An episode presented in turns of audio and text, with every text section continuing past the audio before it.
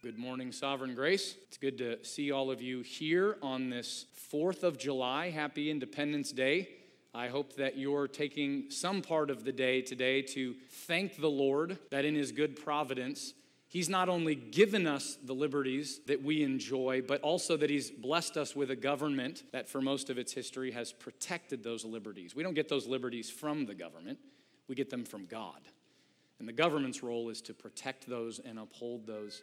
And so I hope you take time today thanking the Lord for living in the country that you do and a country that protects those liberties, one of which we're exercising this morning. And so hopefully we do that thankfully to our God. For those of you that may not know me, my name's Jason. It's my great privilege to serve as one of the pastors here at Sovereign Grace. If you're a first time visitor with us this morning, welcome. We're thankful that God has brought you here to worship with us. Having said that, I'd like to draw your attention now to the word of the Lord as we find it in the 119th Psalm. We're just basking in this glorious psalm, stanza by stanza. Each stanza represents a different letter of the Hebrew alphabet, and we're in the 13th stanza this morning, the Mem stanza. And the great theme of Psalm 119 is the glories of God's word because they reflect the glorious character of God Himself. And the people of God, as they receive that word, love it and rejoice in it and commune with Him through it.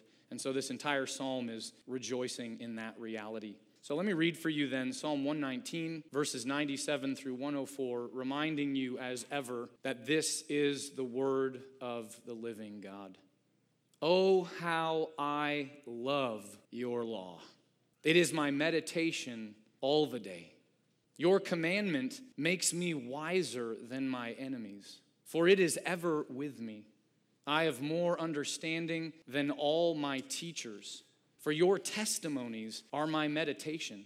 I understand more than the aged, for I keep your precepts. I hold back my feet from every evil way in order to keep your word. I do not turn aside from your rules, for you have taught me. How sweet are your words to my taste, sweeter than honey to my mouth. Through your precepts, I get understanding. Therefore, I hate every false way. Let's pray.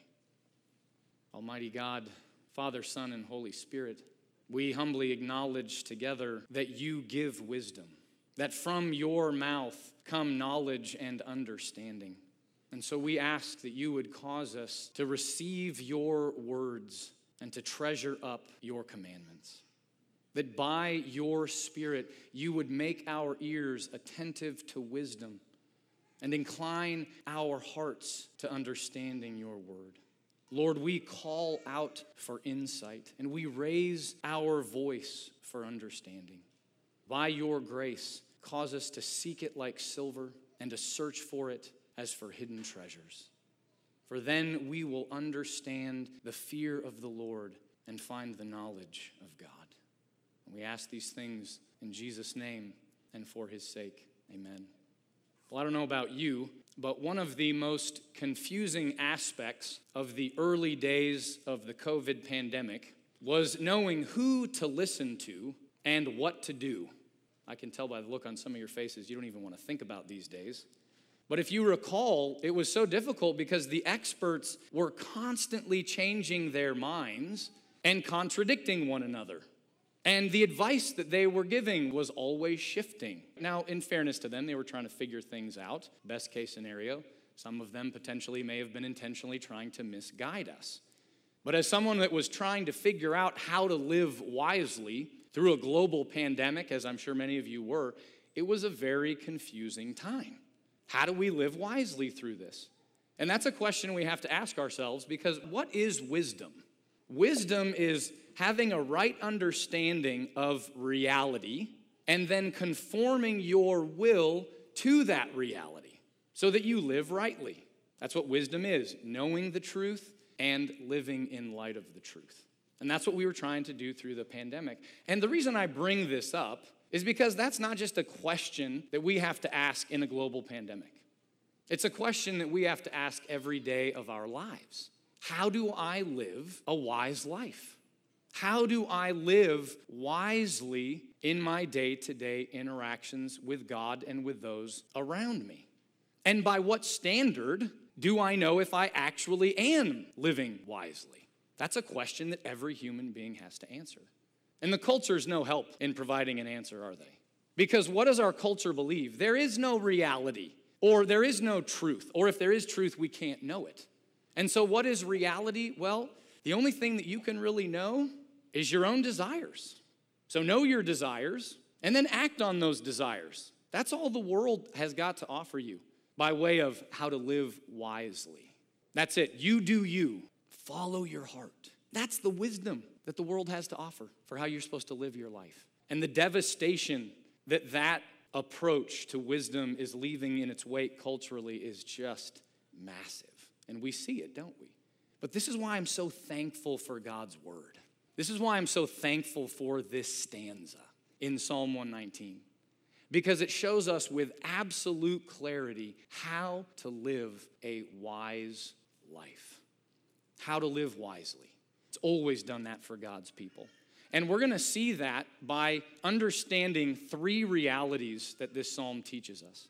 Three realities, three truths that we must know in order to live a wise life. First of all, we need to understand, most importantly, that God is wisdom.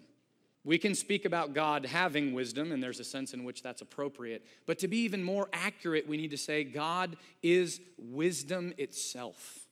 And so anyone who participates in God's wisdom to whatever degree can be called wise themselves. But first of all, we need to understand God is wisdom. Second of all, we're going to see that God gives wisdom which must be the case. If anybody else is going to be wise, God must give that wisdom to them. And we're very thankful for that because in Adam, we'll see we are foolish and we are in desperate need of wisdom. And so we'll see the two ways that God gives us wisdom. And then thirdly, we'll see that while it may be enough to make our hearts rejoice in seeing that God gives wisdom, we'll see thirdly that to top it all off, God actually rewards wisdom. The wisdom itself is a gift, and then he crowns that gift with another gift by rewarding wisdom. And we'll see how that shows up in our lives. And here's the thing you've noticed that I didn't give you the various verses that correspond to the three points. And that's because, once again, the outline would just be all over the place. These truths are shot through this entire stanza. And so we're going to hit all the verses, don't worry, but I'm not going to give them to you up front because it would just be confusing. And here's my hope and prayer. My hope and prayer is that as we rightly understand this stanza, these eight verses, that God, by His Spirit, would cause us, by His grace, to walk more and more wisely the rest of our days to the praise of His glory and for our good. So let's look first then at how God is wisdom, how we need to understand that in order to live a wise life. Look at verse 97 with me.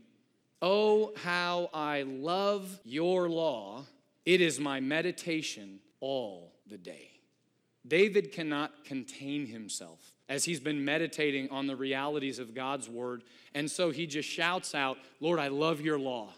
And because I love it, David says, I meditate on it. And because I meditate on it, guess what? I love it more, Lord. And so then guess what? I meditate on it and I love it more. And so I meditate. And there's this cycle that's happening. Now you wonder, well, why do you go to verse 97 to make the point that God is wisdom? Well, I hope it's readily apparent that the reason that this verse makes that clear is because what do we behold in God's law? What do we behold in God's self revelation through Scripture? We behold His character.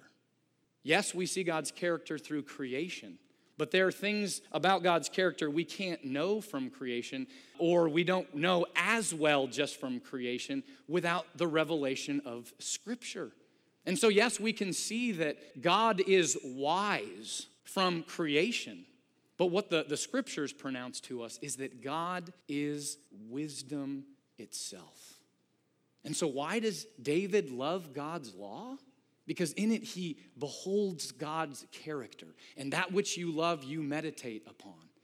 And so, David says, Lord, I want to know you more because I love you. I love your character. I love that you are wisdom itself. And so, thus, I meditate on your Torah, on your law, your self revelation, that you are wisdom itself. Now, we know this from other places in Scripture that God is wisdom itself. You don't have to turn there, but let me read for you Romans chapter 16 and verse 27.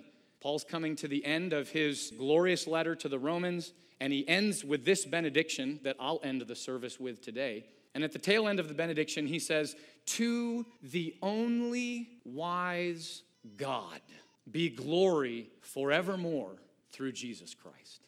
So, what is Paul saying? He's saying the same thing that David understands that God, yes, he is wise, but all that is in God, we know, is God. And so, if God is wise, then God is wisdom. And so, David is saying, God, you alone are divinely wise because you alone are God. I may be humanly wise insofar as I participate in your wisdom, but Lord, you alone are divinely wise. And what does that divine wisdom mean? It means that you are wisdom itself. And so, what we're talking about here is the fact that God doesn't learn things. You and I, as finite human beings, He's created us to learn, to learn from Him through His creation, through His Word. God doesn't learn. In an eternal act, He knows all that was and all that is and all that is to come. He knows the past, the present, the future. He knows all things. This is what we mean, what the theologians mean when they say God is omniscient, God is all knowing. For all eternity, we will be learning more about God and His creation, but God knows all things, and He alone knows all things. And so David is rejoicing in this reality that God is wisdom itself. But here's the thing as fallen human beings, the reality that God is wisdom is not good news. Do you know why it's not good news? Is because we're foolish. And do you know why we're foolish? Because sin is necessarily foolish. And we're all sinners. And you know why we're all sinners? Not because God created us that way. If you go back to the very beginning in Genesis, God creates us in his image to be wise according to our nature, to receive wisdom from God. But see, he created us wise finitely. In other words, we could change. And so, what happens as we're in that state of wisdom, as you will? The serpent comes, Satan comes, and says, God's lying. God's standard of wisdom is not right. Mine is. He's withholding something good from you. So eat of the fruit of the tree of the knowledge of good and evil. And Adam did, and that was foolish. And now we are with him, plunged into foolishness, as the guilt of that first sin is imputed to us.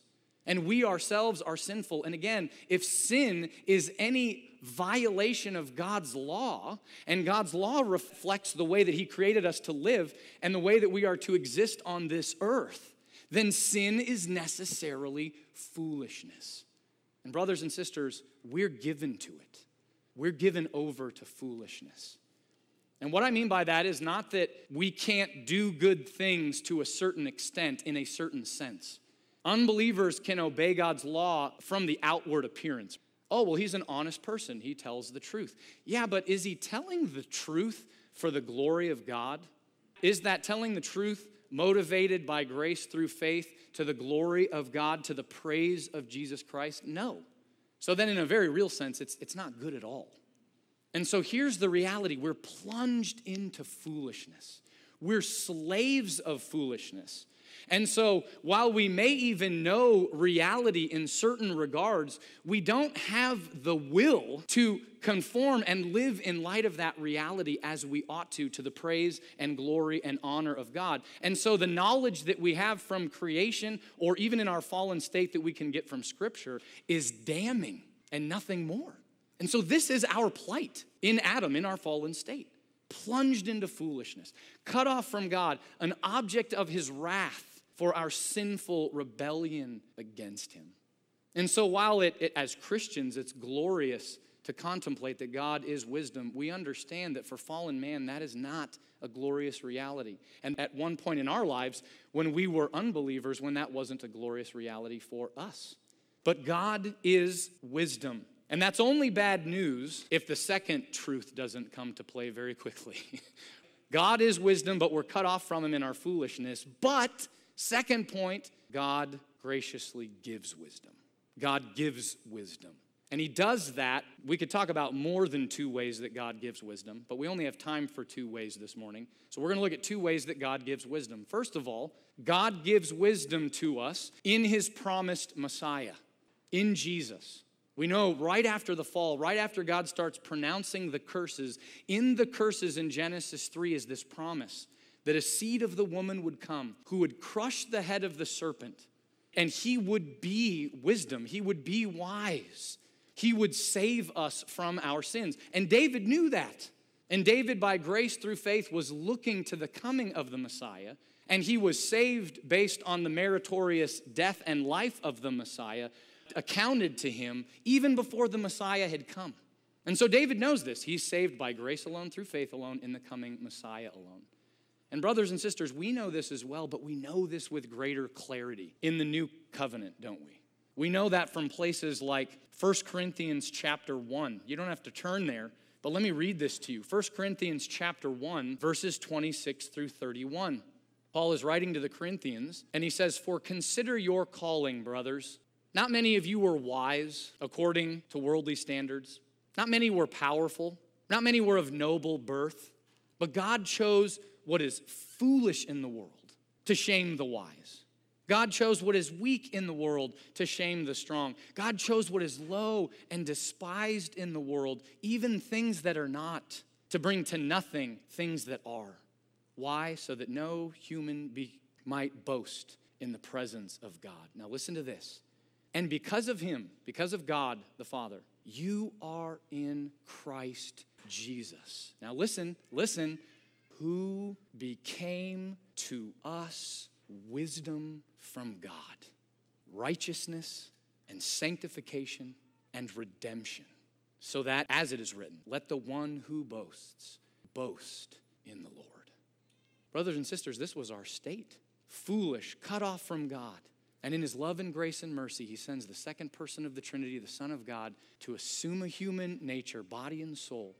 And what does he do? He lives the perfectly wise life that we failed to. In our place, perfect conformity to God's law. Never once did Jesus sin. Never once did he turn from the wise path to the foolish path. And because he did that, we're now counted as perfectly wise in him for his sake. When the Father looks at us, he sees the Son's perfect track record of living wisely and treats us that way. And the penalty that we deserved for our foolish sin, he paid that in full on the cross. Our foolish sins and the penalty of them were imputed to him on the cross, and he became the curse. And now there's no curse left for us anymore. This is the good news of Jesus becoming God's wisdom for us so that we're restored to God. We now have access to the Father, the Son, and the Holy Spirit, the God who is wisdom itself, and communion with Him. And because God has given us wisdom in Jesus, that communion continues in God then giving us wisdom. Secondly, God doesn't just give us wisdom in Jesus, He also gives us wisdom now ongoingly through His Word and by His Spirit. And we can see this with absolute clarity in this text that God gives us wisdom through His Word and by His Spirit. Look at verse 102 with me. Note who it is that is teaching David. I do not turn aside from your rules. Why? For you have taught me. Who's teaching him? God Himself. We'll talk about this in a little bit. God may use the means of human teachers, but at the end of the day, if God doesn't take that teaching, which should conform with His word, and make it effective, it won't be effective. So God is our teacher. And which person of the Trinity is primarily the one who teaches through the word?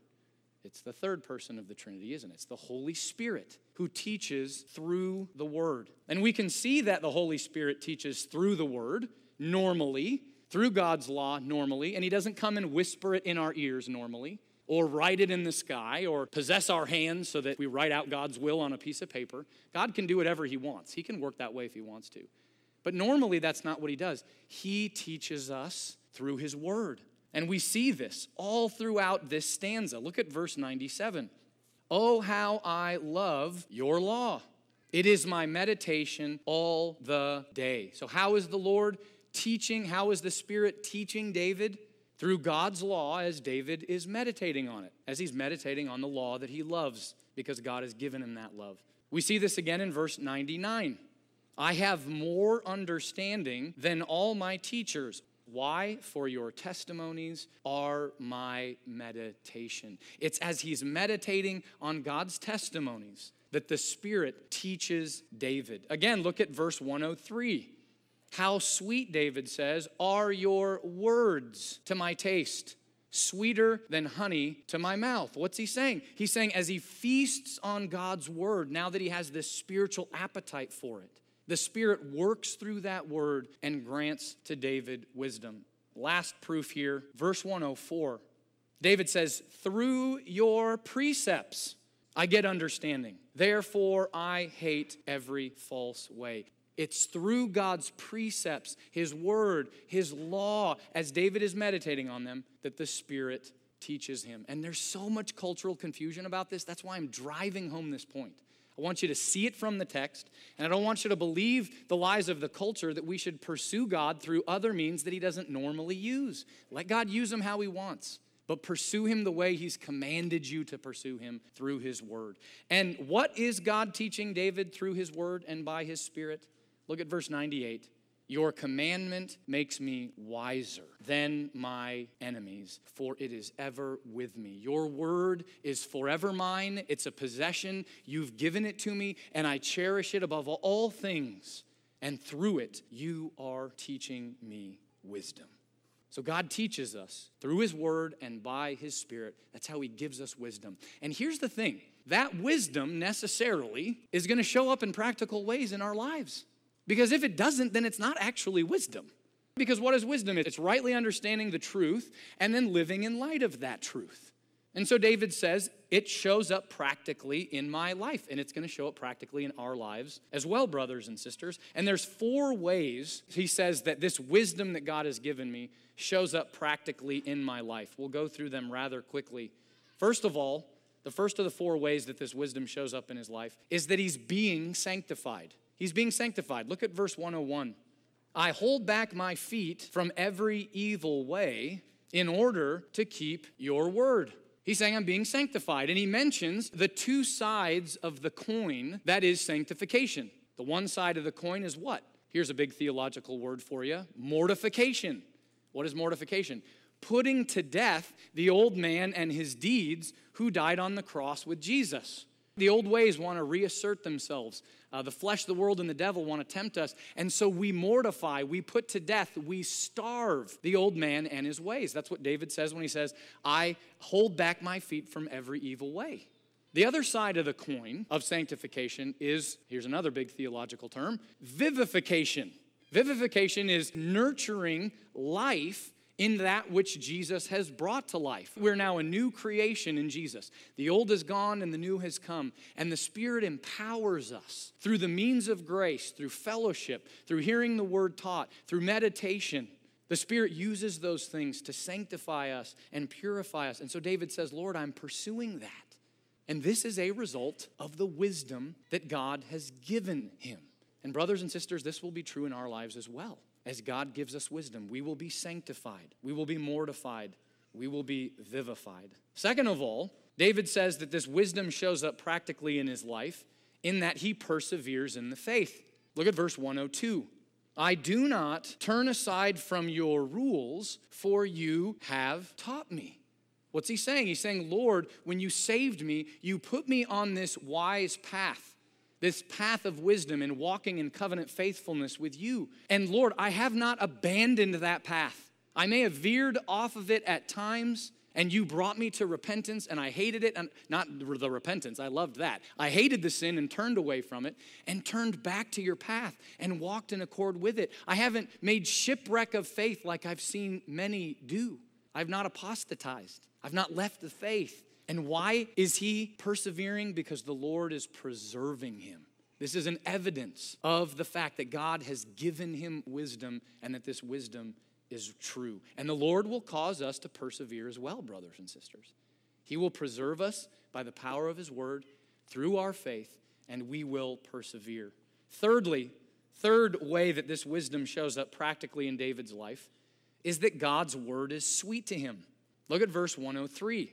How sweet are your words to my taste, sweeter than honey to my mouth.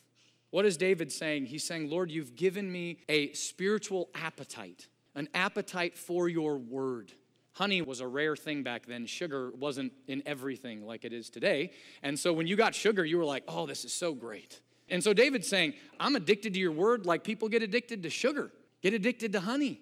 It's sweeter to my taste. It's more satisfying for my hunger and thirst after righteousness than anything that this world has to offer. And so, this is an evidence, again, of the wisdom that God has given David. And, brothers and sisters, it'll be an evidence in our lives as well that we will love God's word. We will feast on it. It'll be the greatest treat that we know, the greatest delight that we know in this life and on into eternity. Fourthly, lastly, the last evidence that God has given wisdom to David is that he hates sin. Look at verse 104.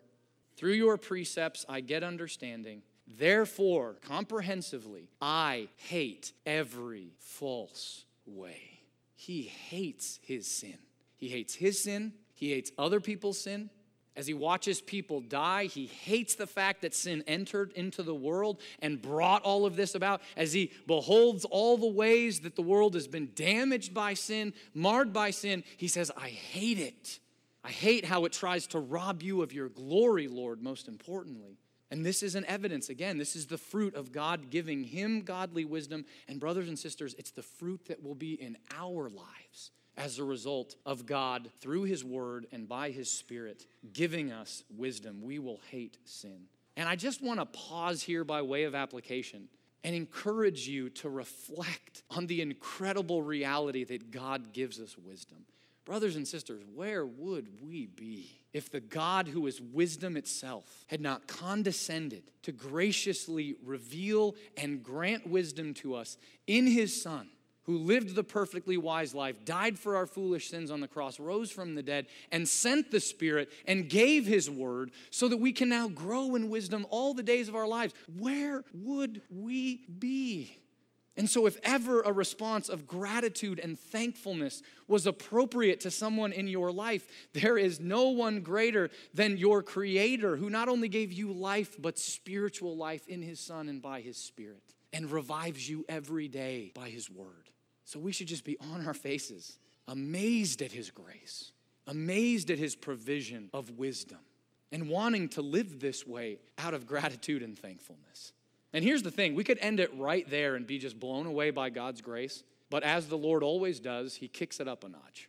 And He doesn't just say, I am wisdom and I give wisdom. He says, Guess what? I reward wisdom. That's the third point. God rewards wisdom, which should just leave us flabbergasted. Because think about this what did we just say about wisdom? We don't have it naturally in and of ourselves ever since the fall. It's the gift of God. So he gives this wisdom as a gift. Then he says, you know what? And then I even crown that grace with a reward, with rewards. So what are we seeing? It's just gifting upon gifting, it's just grace upon grace that God gives us. And we're just to see this and say, Behold, the love of our Father. It's out of this world, it's otherworldly, is what John says in First John. And so we should just be blown away by this. But David points out three rewards that God gives him for being wise. Three rewards that he gets. Let's look at each of these in turn. First of all, he says he's wiser than his enemies. Look at verse 98. Your commandment makes me wiser than my enemies, for it is ever with me. What is David saying? He's saying, Listen, Lord, your commandment is ever with me. Forever it is mine. Forever it is a part of me because it's in my mind, it's in my heart, and I'm living in light of it. And so, how does the Lord reward that wisdom? He makes him wiser than his enemies. Now, if you know your Old Testament, that should cause you to think of Deuteronomy chapter 4, verses 5 and 6. Write that down and look it up later so that you can make sure what I'm telling you is the truth. I'm not going to read it to you now for the sake of time, but in Deuteronomy 4, verses 5 and 6, the context is that Moses doesn't get to go into the promised land because of his sin. And so he's passing off the baton to Joshua as the Israelites are heading into the promised land. And Deuteronomy is really this sermon that Moses is giving to them. And at the very beginning of that sermon, he says, Keep this law that I'm giving you. Keep it, guard it, and obey it, because it is your wisdom and it is your understanding. And then he goes on to say something fascinating. He says, Because when you go into the promised land and these enemy nations see the way you live and they come to understand your law and the fact that you walk in accord with it, you know what they're going to say? They're going to say they are wiser and more understanding than we are. That's what the enemy nations are going to say. So, do you see what David is saying here? He's saying, Lord, you've brought this about in me as one of your people and in your nation, and now you're keeping your covenant promise that the nations are acknowledging they're wiser than we are. Why? Because they're wiser naturally in and of themselves? No, but because of God's law and the wisdom that God imparts to them through that law by his Spirit. And so David's saying, I'm wiser than my enemies. And brothers and sisters, the Lord still does that today. Because at the end of the day, our enemies may outsmart us, and they may even take away our lives if they so choose to do, if that's how the Lord sovereignly has it work out. But in this life and the next, it is always wiser to be God's friend than to be God's enemy. And so, no matter what the outcome is, it is always wiser to be on the side of God than to be on the side of man. Because if God is for you, then who can be against you? Because what happens? Your enemies may conquer you in this life, and then they have an eternity in hell to look forward to. Whereas you may lose your life in this life, which most of us eventually will, but I mean at the hands of your enemies. But then you go to be with God for all eternity in paradise, worshiping with his people and him for all eternity. And so it's always wiser, always wiser to live in accord with God's word. So that's the first reward. He's wiser than his enemies. Secondly, he says the second reward for wisdom is that he has more understanding than his teachers. Look at verse 99. He says, I have more understanding than all my teachers, for your testimonies are my meditation. What is he saying here? He's saying, Lord, I actually meditate on the testimonies that my teachers are instructing me in. And I've always done that. I meditate on them, I reflect on them. And as I do that, you have rewarded that wisdom in meditating upon your word, upon your testimonies. And now, this isn't the way it's always supposed to be, it kind of defies reason. I have more understanding than my teachers actually do. I have more understanding in the very things that they are teaching me. And he's not saying it's because he's necessarily smarter. That's not the means. And he's not saying it's because he's better educated. What does he say? It's simply because I'm meditating on your word. That's why. Now, this drives us to an important truth. Haven't you heard it said? A student, a pupil will never know more, will never get beyond their teacher. Well, how is this able to happen then? This is able to happen because who's ultimately the teacher? Not the means that God uses, but ultimately God Himself. This takes us back to a previous point. God gives wisdom through His Word and by His Spirit. God is ultimately the teacher.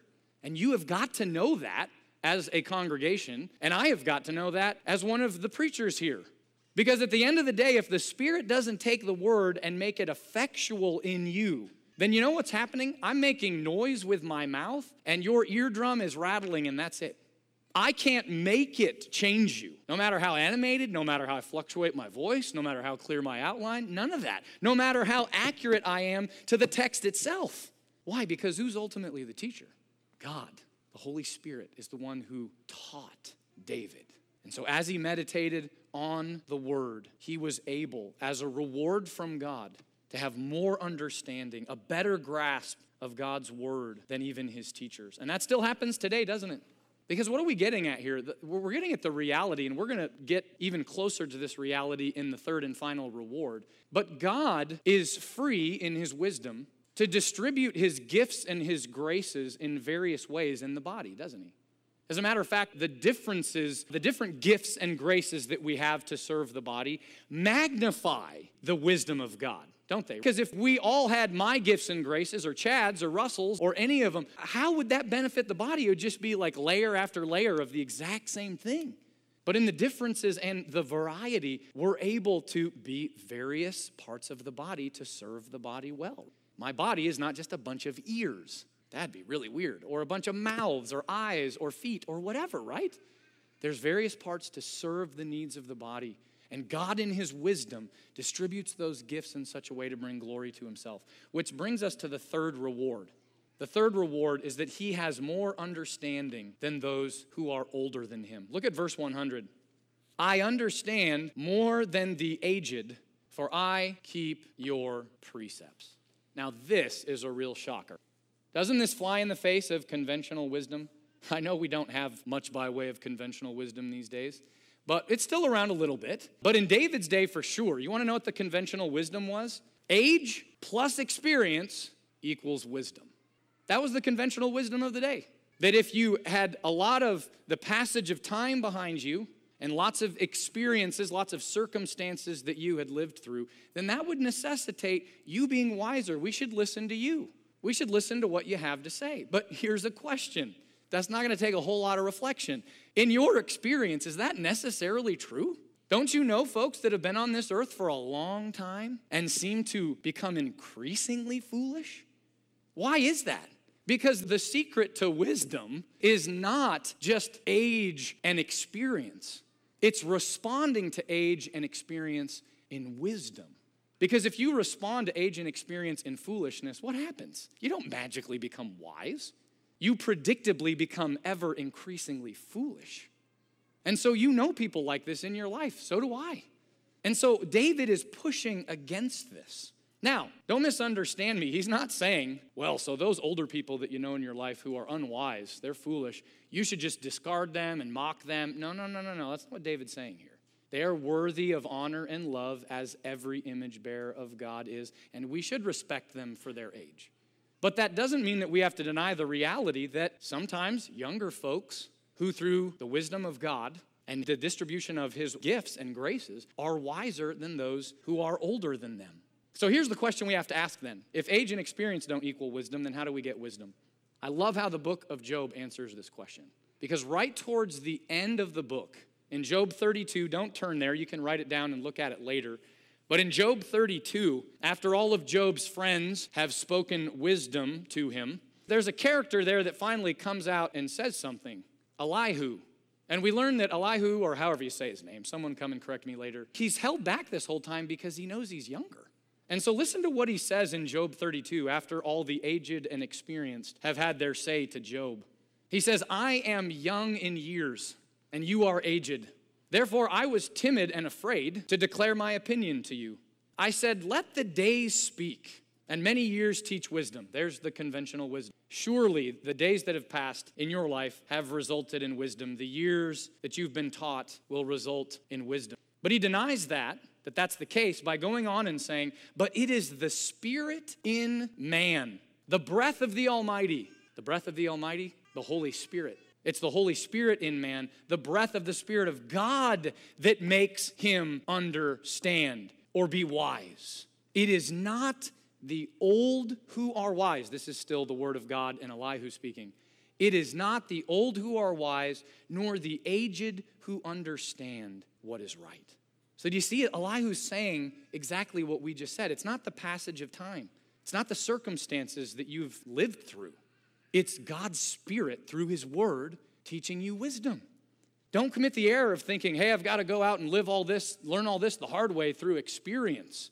How about you listen to God's Word and learn wisdom that way? That is the wiser way, that is the wiser path. And so, how do we get wisdom from God, His Spirit, through His Word? And again, to go back to the point I was making right before this third reward was brought up. God distributes that gift of wisdom differently within his body. And if you're older here this morning, don't think I'm saying you don't have any wisdom. That's not the point. Please don't walk away hearing that. By God's grace, I'm confident that as He's given you wisdom through His Word and by His Spirit, you have gotten wiser as the years have gone by. The point here is that that's not always true. And sometimes it's true that someone who's younger amongst God's people is given a greater amount of grace in wisdom, and it's so apparent. It's easy to see. And you see, the Lord still does that today. That's why Paul tells Timothy in one of his letters to him, he says, Let no one despise you for your youth. Don't let him look down on you, but set the believers an example in speech, in conduct, in love, in faith, and in purity. Why? Because even though Timothy was younger in human years, than those whom God had called him to lead and serve, he was still wiser than they were by God's grace. That's what David's getting at here. He says, Lord, even though it defies conventional wisdom, you've made me wiser, given me greater understanding than my elders. And so that's still true today. The Lord amongst his people raises up young men. I'm not saying every young man, I'm not saying every young man, but he does raise up young men who are to be godly leaders to serve the church, who are wiser and more qualified than those who are older than they are. And that's nothing that they get to boast about. That's nothing that they get to say, ha, look how wise I am. No, because what does Paul say in 1 Corinthians 4, verse 7? What do you have that you didn't receive? If then you received it from God graciously, why do you boast as if you did not receive it? And so it should be humbling. Why? Because it's all of God's grace. You know full well your own foolishness. And so the fact that you have this wisdom is an evidence of God's grace, and so you should be humble about it. But I want to push against something, because in our culture, we have a bad misunderstanding of humility. Because you know what it is? It's a false humility. It's a false humility where you think, well, to be humble, I just have to deny that it exists. So, case in point, did you know that one of your elders here at this church is 30 years old? Right, Jordan, you're 30? He's wisely back there holding his baby so that his wife can listen to this sermon. He's 30 years old, and God has graciously given him wisdom. And you know what? It would be a false humility for him to say, No, that's not true. No, no, no. I, let me tell you all the foolish decisions I make. That would be false humility because if anybody who knows him well knows that by God's grace, he is wise beyond his years. And that shouldn't cause envy in anybody. That should cause us to go, behold, an evidence of the wisdom of God in distributing that to a younger man who has many years ahead of him, lots of energy to serve Christ's church for his glory and for our benefit. That should be the response, not envy and not arrogance. Instead, Jordan can say, as any young man who's been given wisdom beyond his years can say, along with Paul in 1 Corinthians 15:10, by God's grace, I am what I by God's grace, not because of anything in me. And so I don't want you to misunderstand what David's doing here. It'd be very easy to read this psalm and go, man, David is arrogant. what? Smarter than his enemies, wiser, uh, more understanding than his elders and his teachers, consistently walking with the Lord. Boy, sure sounding holier than thou. No, that's because of our poor understanding of humility. What is he saying? This psalm is secondarily about David. It's primarily about God and His wisdom. That God is wisdom and gives wisdom and rewards wisdom. And so this is meant to draw our attention not to David, but to God Himself, who is wisdom and has graciously given it to us. And so, where do we end this? We need to end this the way we need to end every sermon. We need to look to Jesus. Why? Because in Jesus, in Him are hidden all the treasures of wisdom and knowledge. He has become wisdom to us. And so, if you're feeling particularly foolish this morning, look to wisdom itself and thank Him for living, dying, raising from the dead for your sins, for your redemption, your sanctification, that you might know God more and more. And if you're acknowledging, man, the Lord has given me a lot of wisdom, be humbled by that and look to put it to use for the good of those around you, for Christ's church, and for God's glory. And as we look upon the Son and see the many evidences of God's wisdom in the church through His Word and by His Spirit, I believe our refrain will forever be both now and on into eternity. Oh, the depths of the riches and wisdom and knowledge of God. How unsearchable are His judgments and His ways beyond searching out. For who has known the mind of the Lord? Or who has been His counselor? Or who has given a gift to Him? That he might be repaid. For from him and through him and to him are all things. To him be glory forever and ever. Amen. May we be a church who boasts in the Lord. Let's pray. Father, Son, and Holy Spirit, we do acknowledge that you are wisdom. You know all things. You have forever known all things. You forever will know all things. For you are the one who was and is and is to come. We're humbled before you. We know our own sinfulness. We repent of it before you. And we're thankful for the gift of wisdom in your Son and through your word and by your Spirit. Turn our eyes off of ourselves so that we don't give way to arrogance or false humility, just another form of arrogance. But Lord, may we boast in you all the days of our lives, even as David is doing here, just relishing in your word, how we love it because we love you and how it reveals to us your wisdom. Do this in our midst. Make us a church, we pray, that boasts in you alone here in Bakersfield and to the ends of the earth, to the praise of your glorious grace. We ask this in Jesus' name and for his sake. Amen.